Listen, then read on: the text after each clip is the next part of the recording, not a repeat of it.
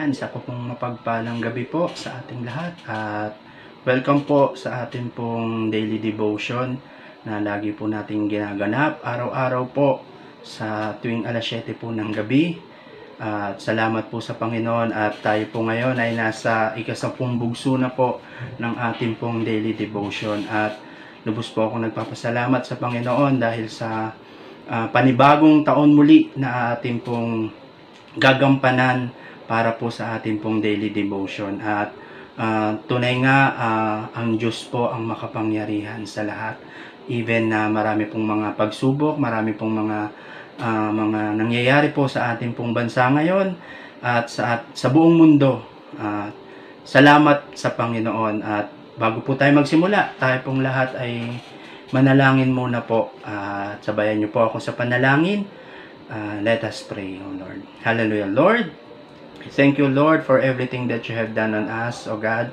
Sa bawat isa po sa amin, O Lord, sa mga nanonood, Panginoon, tunay nga, ah, lubos po kami nagpapasalamat, Panginoon.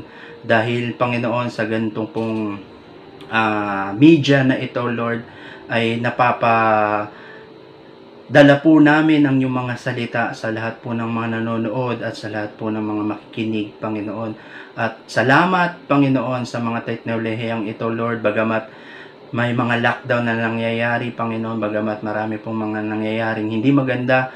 Lord, patuloy po naming inidadala, Panginoon, ang iyong salita, Panginoon, upang maipahayag namin sa pamamagitan po ng medyang ito, Lord. Salamat po, Panginoon, nawa, Panginoon, kayo po ang manguna sa oras, sa oras na ito, Panginoon. At Lord, nawa, Lord, itago niyo po ako sa inyo pong likuran, Panginoon, upang kayo po ang maihayag, Panginoon, ang salita niyo po ang maihayag, Panginoon, sa oras na ito, Lord. At nawa, Panginoon, gamitin niyo po ang mga salitang ito na maihayag, O Lord, upang maipamuhay namin ito, O Lord, at maging ah, magsilbing kalakas po namin, O Lord, sa amin pong pagtahak, O Lord, sa mga pagsubok na nangyayari po sa buhay namin at sa amin pong sa amin pong bayan, O Lord, at sa amin pong mundo, Lord. Salamat po, Lord. We thank you, Lord. Ikaw po ang aming patuloy pong pasasalamatan, O Lord, at patuloy pong bibigyan ng kapurehan sa pangalan ni Jesus. Amen. Amen. Yan. Mapagpalang uma, ah, gabi po muli sa bawat isa po sa atin.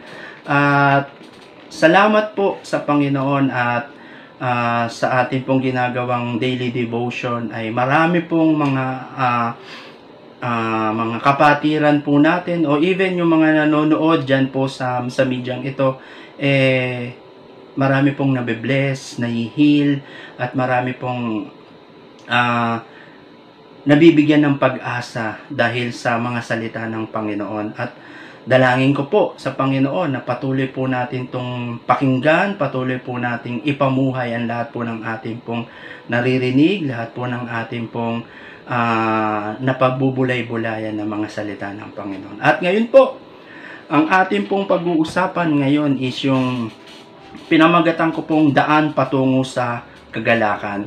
Alam niyo po, ah, malaki po ang kaibahan ng kagalakan sa ah, kasiyahan. Ang kagalakan po ay nagmumula sa Panginoon, samantalang ang kasiyahan is yung pansamantalang ah, katuwaan lang na, pans, na pansarili lang. Yan. Samantalang ang kagalakan kapag ah, iyong nadama, eh, alam mong ito'y galing sa Panginoon na although meron pong mga pagsubok sa buhay mo, pero meron kang kagalakang nabubuo sa iyong sarili, sa iyong pamilya, at sa iyong pong ah, ginagalawang ah, lugar, meron kang kagalakan. Dahil alam mo, kapag ang kagalakan ay nagmumula sa Panginoon, peace, meron kang peace of mind, meron kang lahat po, kapag ang kagalakan ay nagmula sa Panginoon, eh, lubos kang masaya lagi kahit may mga problemang nagaganap.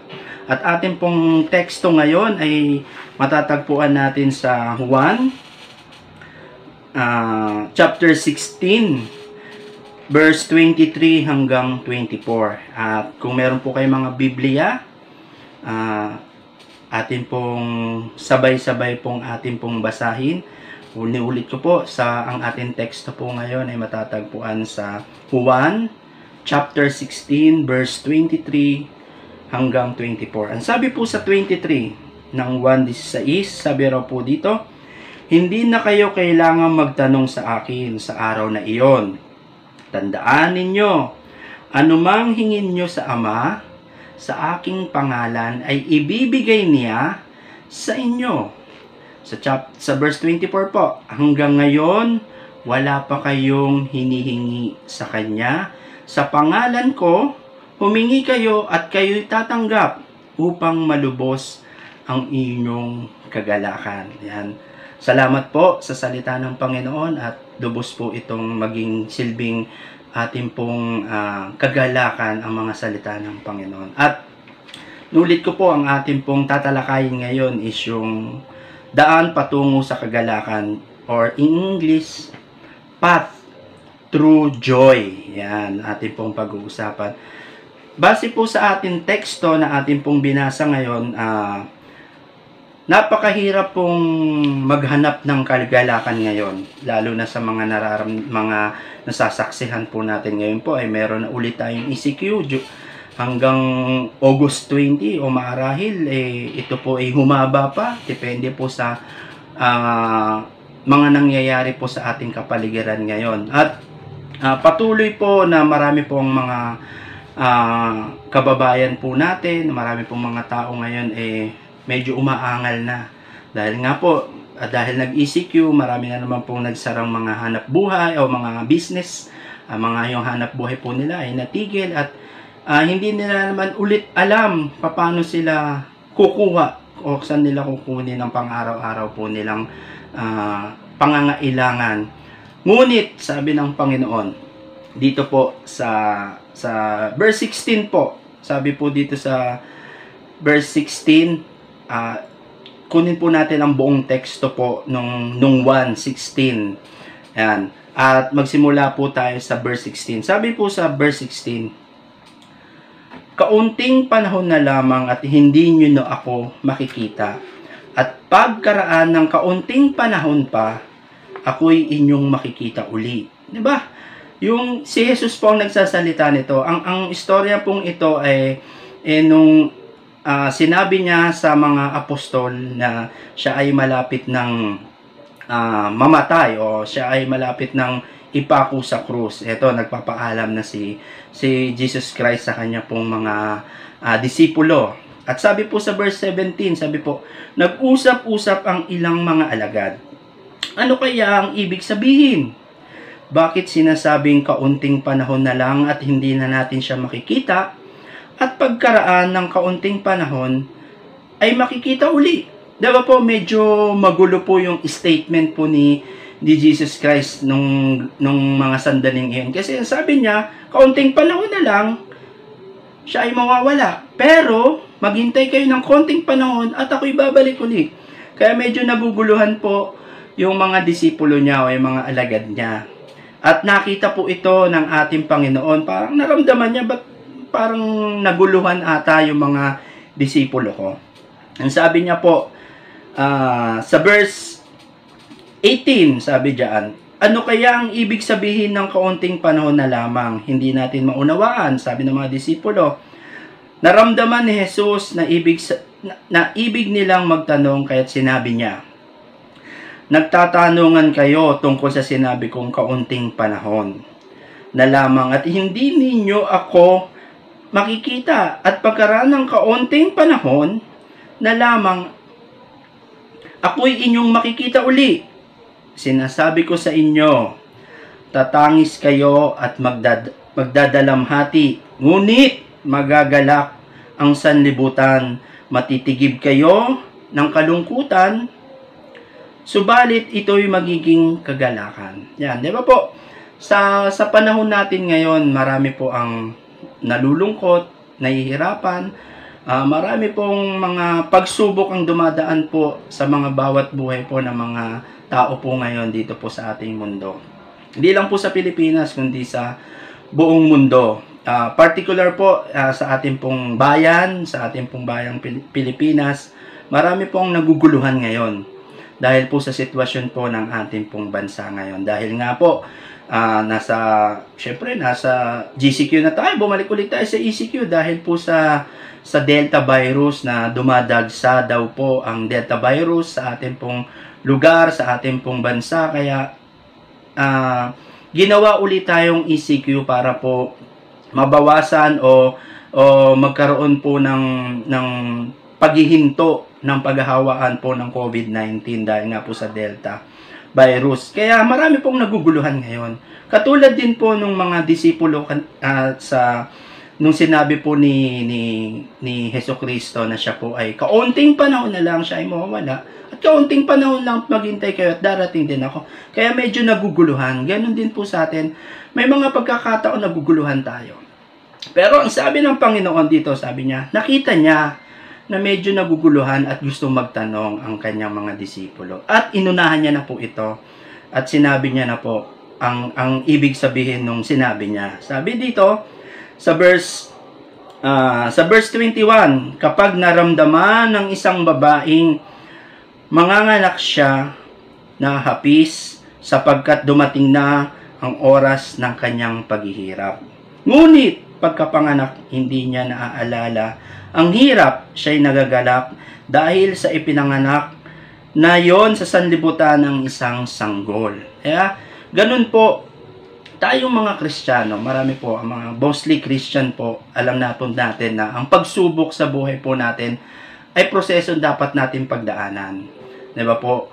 Ang mga, ang mga Kristiyano, mula nung tanggapin mo ang Panginoong Kristo at sinabi mong siya na po ang magiging buhay mo, siya po ang magiging kontrola, kon magigko-control sa buhay mo.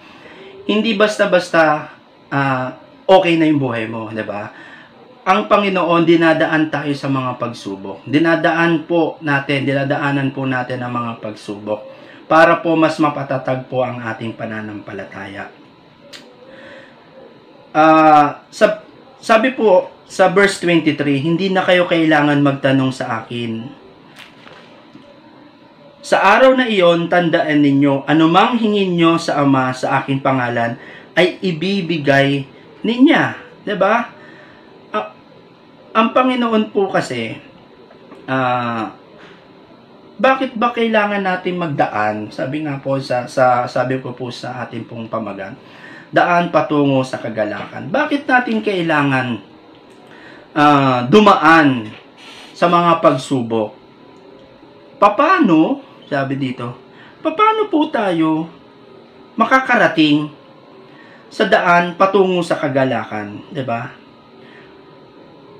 Ano ba yung po pwede nating gawin para po makarating tayo sa sa daan patungo sa kagalakan? Sabi sa verse 23, hindi na kayo kailangan magtanong sa akin sa araw na iyon. Tandaan ninyo anuman hingin nyo sa Ama sa aking pangalan ay ibibigay ninya. Bigay, ibibigay na sa inyo, 'di ba? Kailangan lang po kung gusto po nating uh, daanan ang ang daan patungo sa kagalakan, yung fat pat po natin para po sa sa joy na ating pong inaasam. Although marami pong mga nangyayari sa buhay po natin ngayon. Meron po akong tatlong ibibigay sa inyo kung bakit kailangan nating dumaan para po marating natin yung kagalakang ibig, pag, i, ibibigay po sa atin ng ating Panginoon. Number one po is uh, sa pagdaan po natin sa mga uh, patungo sa kagalakan, kailangan lang po meron tayong tiwala. Number one po, kailangan po nating magtiwala sa Diyos para makarating sa daan patungo sa kagalakan. Kailangan po nating ay magtiwala sa Panginoon o magkaroon po tayo ng faith sa Panginoon. Kasi mula nung sinabi natin sa Panginoon na tayo po, na siya po ang ating pong Panginoon na ng ating buhay, ibig sabihin nun, siya na bahala sa buhay po natin. Minsan kasi marami pong mga pagkakataon, although na sinabi mo sa, sa, sa Panginoon, mula nung tinanggap mo ang Panginoon, although sinabi mo na, bahala ka na Lord sa buhay ko, pero madalas ikaw pa rin nagkokontrol sa buhay mo. Hindi mo hinahayaang ang Panginoon maging Diyos sa buhay mo. Ang sabi, magtiwala sa Diyos para makarating sa daan patungo sa kagalakan. Sabi sa verse 19, ito po sabi sa verse 19, basahin po natin ha. Naramdaman ni Jesus na ibig nilang magtanong, kaya't sinabi niya, Nagtatanungan kayo tungkol sa sinabi kong kaunting panahon na lamang at hindi niyo ako ma- makikita at pagkaraan ng kaunting panahon, ako'y inyong makikita muli. ba? Diba? Medyo magulo po yung sinabi ng Panginoon. Pero ang sabi po dyan, magtiwala ka lang. May mga kagaluhang nangyayari. Pero ang Diyos, pagtiwalaan mo. May mga problemang nangyayari sa buhay. Pero sabi ng Panginoon, magtiwala ka sa akin. Ako bahala sa iyo. Diba? Kailangan lang po natin magtiwala sa Panginoon. Sapagkat ang pagtitiwala sa Panginoon, hindi naman tayo ipapahamak ng Panginoon eh. Diba? Mahal na mahal tayo ng Panginoon. Binigay niya nga yung bugtong na anak niyang si Yeso Kristo sa atin para iligtas tayo sa ating mga kasalanan. Yung pa, dapat konti lang, magtiwala lang tayo sa Panginoon, di ba? Ang sabi ng Panginoon, magtiwala kayo sa akin. Sabi po sa Revelation 2.10. Sabi po sa Revelation 2.10. Manatili kong tapat hanggang kamatayan at pagkakaloob ko sa iyo ang putong ng buhay. Ang sabi ng Panginoon dito sa Revelation 2.10, even na dumaan tayo sa mga problema na kahit na maging ito po ay maging cause pa ng iyong kamatayan, maging tapat ka lang sa Panginoon, magtiwala ka lang sa Panginoon sapagkat ang Diyos mahal na mahal ka niya. Ayaw na ayaw kanyang mapahamak. Bagamat marami pong makam, kam, marami kang pagdadaan ng mga sitwasyong hindi maganda, pero kung nagtitiwala ka sa Panginoon, ngingitian mo lang yan. Dahil alam mo, dadaanan mo lang yan yung mga problema na yan, yung mga yung mga nangyayari sa buhay natin, yung nangyayari sa ating pong bansa. Pagdadaanan lang natin yan. Sapagkat sabi ng Panginoon, huwag ka mag-alala. Kasama mo ako. Diba, dumaan ka man sa apoy, hindi ka masusunog. Dumaan ka man sa tubig, hindi ka malulunod. Sa ilog, hindi ka malulunod. Diba? Ako ang bahala, kasama natin ng Diyos. At kung nagtitiwala ka sa Panginoon at nagiging tapat ka sa Panginoon, sabi ng Diyos sa, sa huling part po ng uh, Revelation 2.10, at ipagkakaloob ko sa iyo ang putong ng buhay. Diba? Ang Lord ang magkibigay sa iyo ng buhay. Yung buhay na walang hanggan. Diba? At ang sabi po, yung number 2, Magalak ka sapagkat ang Diyos o si Jesus ang pag-asa. Sa, sa pagdaan natin papunta po sa kagalakan, uh, papunta sa joy, kailangan habang naglalakad ka sa daan, dapat meron kang nararamdaman mo na yung joy, nararamdaman mo na yung galak na ibinibigay sa iyo ng Panginoon. Sapagkat si Jesus ang pag-asa dahil kapag naramdaman mo o nakita mo na ang Diyos ay pag-asa, magkakaroon ka ng galak eh. Magkakaroon ka ng joy. Dahil in any situation sa buhay mo, in any situation na nangyayari sa buhay natin ngayon, sa ating pong bansa, magtiwala lang tayo na ang Diyos ang pag-asa natin. Magalak lang tayo. Sabi ng Panginoon, the joy of the Lord is our strength. Na even na dumadaan tayo sa mga problema, tawanan natin ang problema kapag tumambay ka sa problema, tumambay ka sa mga nangyayari po sa kapaligiran po natin, lahat yan negative. Kasi yung mga nakikita natin ngayon is puro negative. Sa ating pong bansa, maririnig mo sa balita, maririnig mo sa, mapapanood mo sa mga balita, sa news, di ba? Lahat yan puro negative na, na ibinibigay. Pero ang salita ng Panginoon, binibigyan tayo ng pag-asa, 'di ba? Magalak ka lang.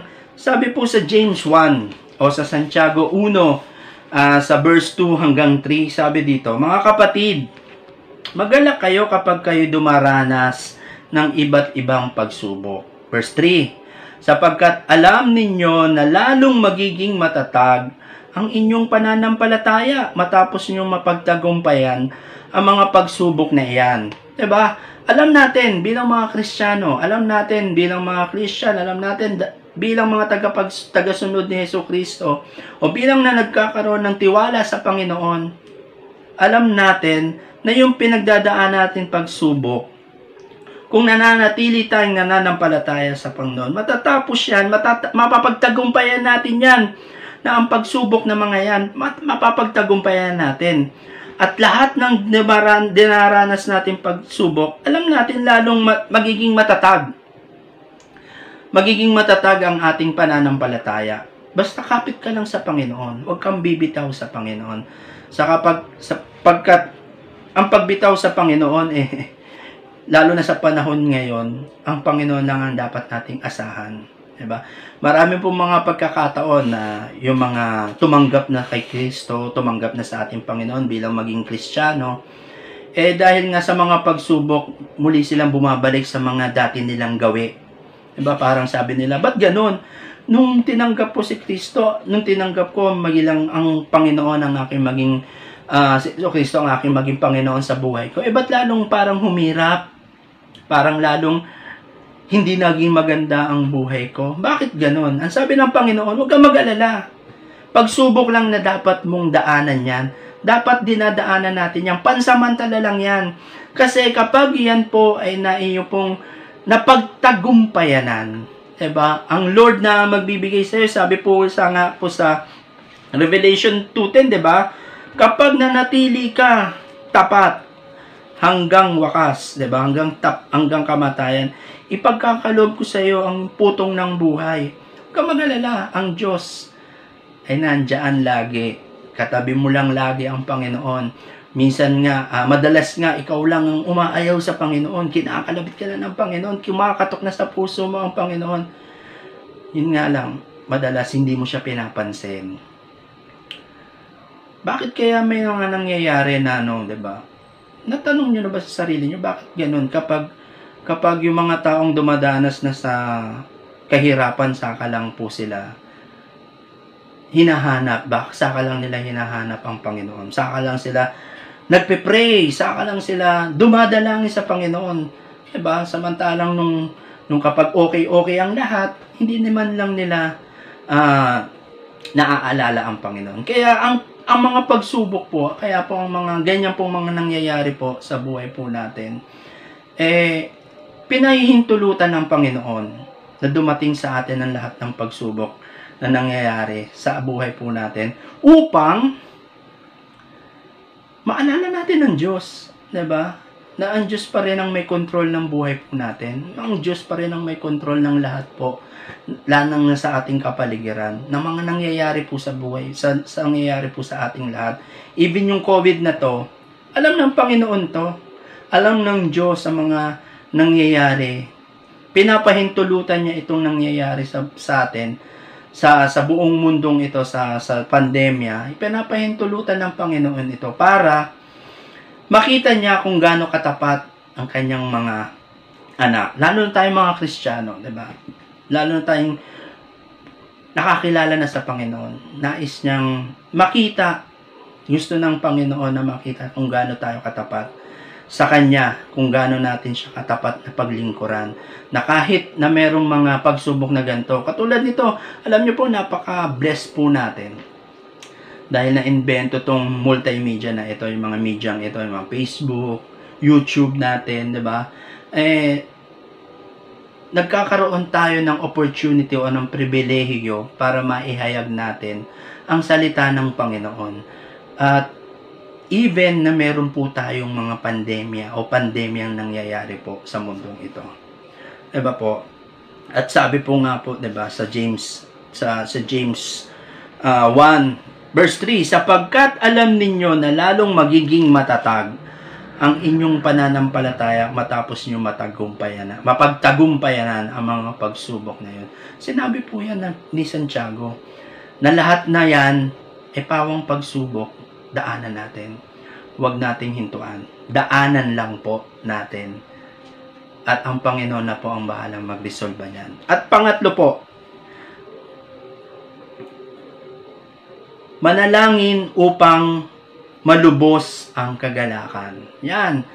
Number one po dapat, uh, uh, kailangan priority po natin, lalo na sa panahong ito, ay manalangin. Manalangin, manalangin, manalangin, at manalangin tayo upang malubos ang ating kagalakan. Sabi po sa verse 23 sa ating pong teksto, hanggang 24 po. Sabi po diyan, hindi na kayo kailangan magtanong sa akin sa araw na iyon. Tandaan ninyo, anuman ninyo sa Ama, sa aking pangalan ay ibibigay niya sa inyo. 'Di ba? Ang sabi ng Panginoon Heso Kristo, tandaan ninyo, anuman hingin nyo sa Ama sa aking pangalan, ibibigay niya sa inyo. 'Di ba? Ano ba yung sabi dito ng ng Neso Kristo? Kailangan lang po nating makipag-communicate sa Panginoon. Kasi uh, ano ba yung way natin, 'di ba? Ano ba yung way ng ng isang Kristiyano, isang tagasunod ni Kristo, 'di ba? Para tayo makipag-communicate sa Panginoon. Syempre sa pamamagitan ng panalangin alam naman natin na ito yung highest form ng praise natin sa Panginoon na kailangan natin bilang isang Kristiyano dapat lagi tayong nananalangin. At, at lahat ng yan, lahat ng ating dinadalangin, ang Diyos po ay ipagkakaloob sa atin. Mag, ipagkakaloob po lahat po ng ating dinadalangin. Bibigyan niya po ito ng katuparan, bibigyan niya po ng katugumpayanan lahat po ng ating dalangin.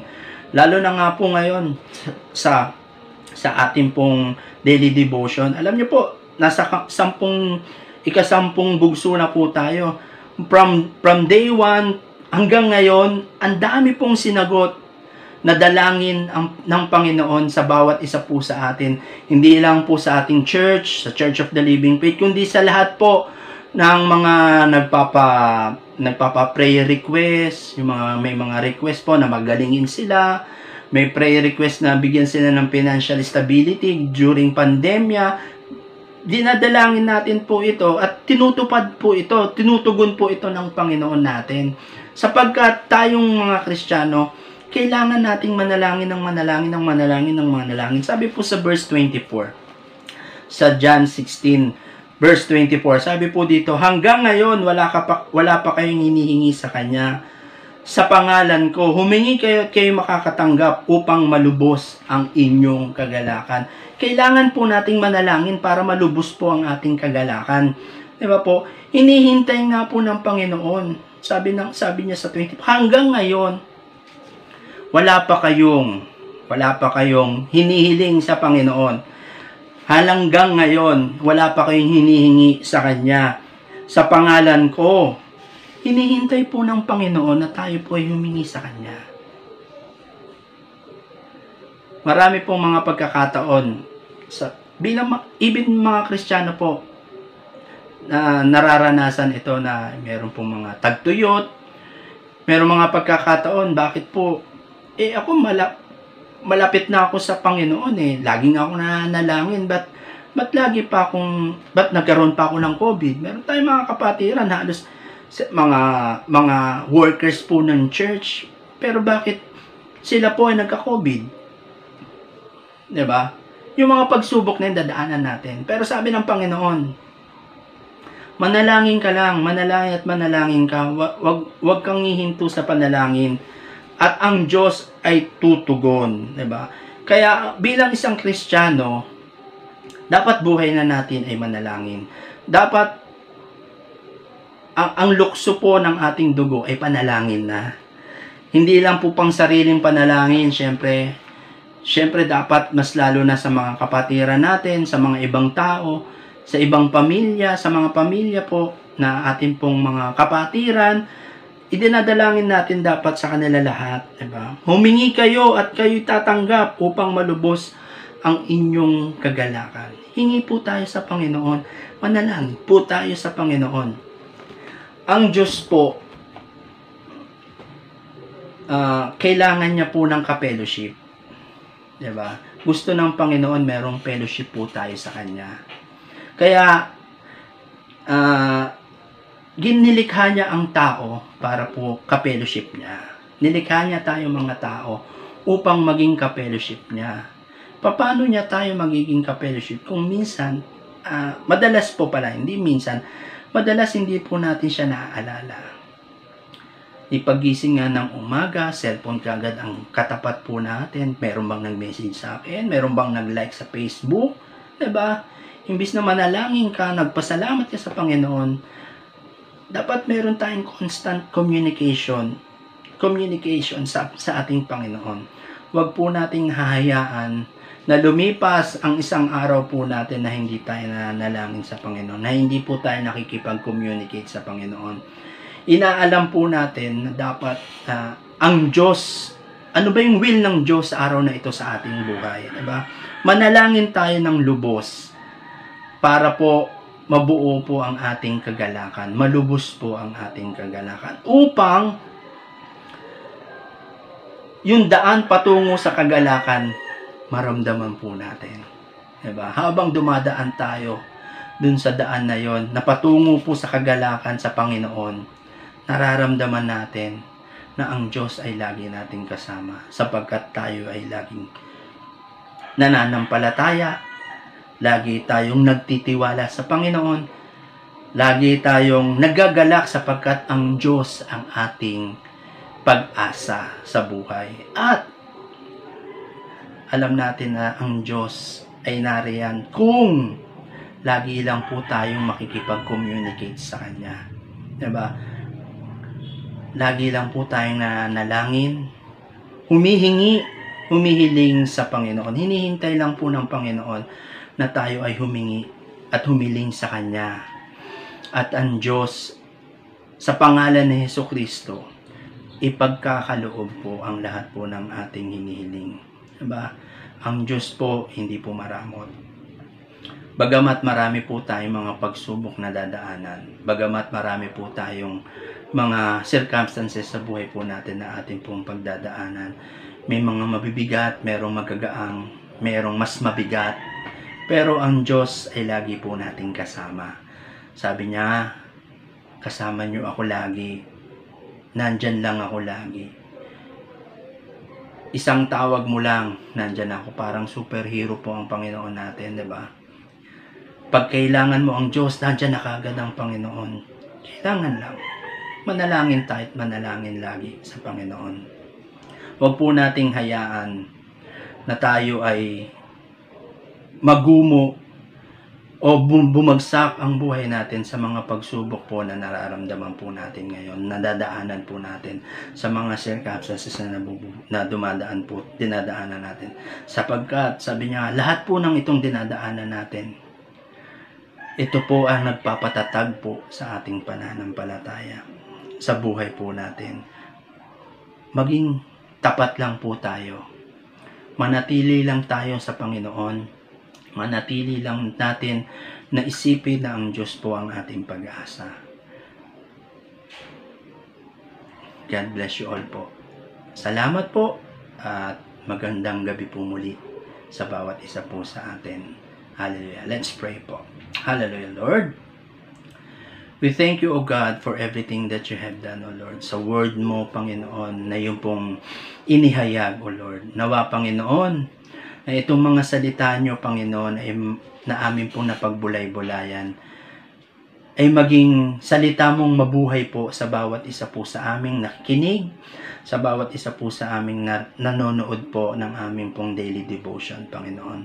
Dalangin ko po, Panginoon, kung ano man ang kanilang mga prayer requests, Panginoon, let there be healing, O God, in Jesus' name. Let there be peace in their mind, Panginoon, sa bawat uh, isip po namin, O Lord, uh, bigyan niyo po kami ng peace, O Lord. Bigyan niyo po ng kapayapaan ng bawat isa po. Sa pamilya po, Panginoon, we pray, O Lord, that you be there in the center of our families, O God. Lord, nawa kayo po ang maging uh, tagataguyod po ng aming pong pamilya, lalo na po sa, sa panahong ngayon, Panginoon, during pandemic, O Lord. At Lord, maging sa aming church, O God, we pray for our churches, O God. At Church of the Living Faith, even that uh, yung body of the church, O God, lahat po ng church, of Lord, Lord, na sa iyo po nananampalataya, Lord. Gamitin niyo po ang lahat po ng mga medyang ito, Lord, upang maihayag ang iyong salita, Panginoon, Lord. Lord, pagpalain niyo po ang lahat po ng bawat isa po sa amin, Lord sa mga nakikinig, O Lord. Dalangin ko po na patuloy po na kayo po ang mag magbigay ng biyaya. Magkaloob sa kanila ng kagalakan, Panginoon. Kahit po may mga pagsubok na nangyayari po. Lord, maging magkaloob po kayo sa kanila ng kagalakan, O Lord, during their trials, O Lord, na dinadaanan, O Lord. At kayo po maging kasama po namin, even, O Lord, sa mga pagsubok na dinadaanan namin upang mapagtagumpayan po namin ito, Panginoon. Salamat po, Lord! We thank you, Lord. We bless you, Lord. Bless us all. Bless this media, Lord. Bless this uh, daily devotion, O Lord, ng Church of the Living Faith, Panginoon. Nawa dalangin ko po, Panginoon, na mas marami pa po ang makakinig, O Lord, at makapanood, Panginoon, ng video it, ng mga video po ng Church of the Living Faith, O Lord, upang mas marami pa pong mga makakilala sa iyo, Panginoon, at mas marami pa pong, uh, O Lord, mahayagan po ng iyong salita, Panginoon. Salamat po, Lord. We thank you, Lord. We bless your name. This our pray, O God. In Jesus' name.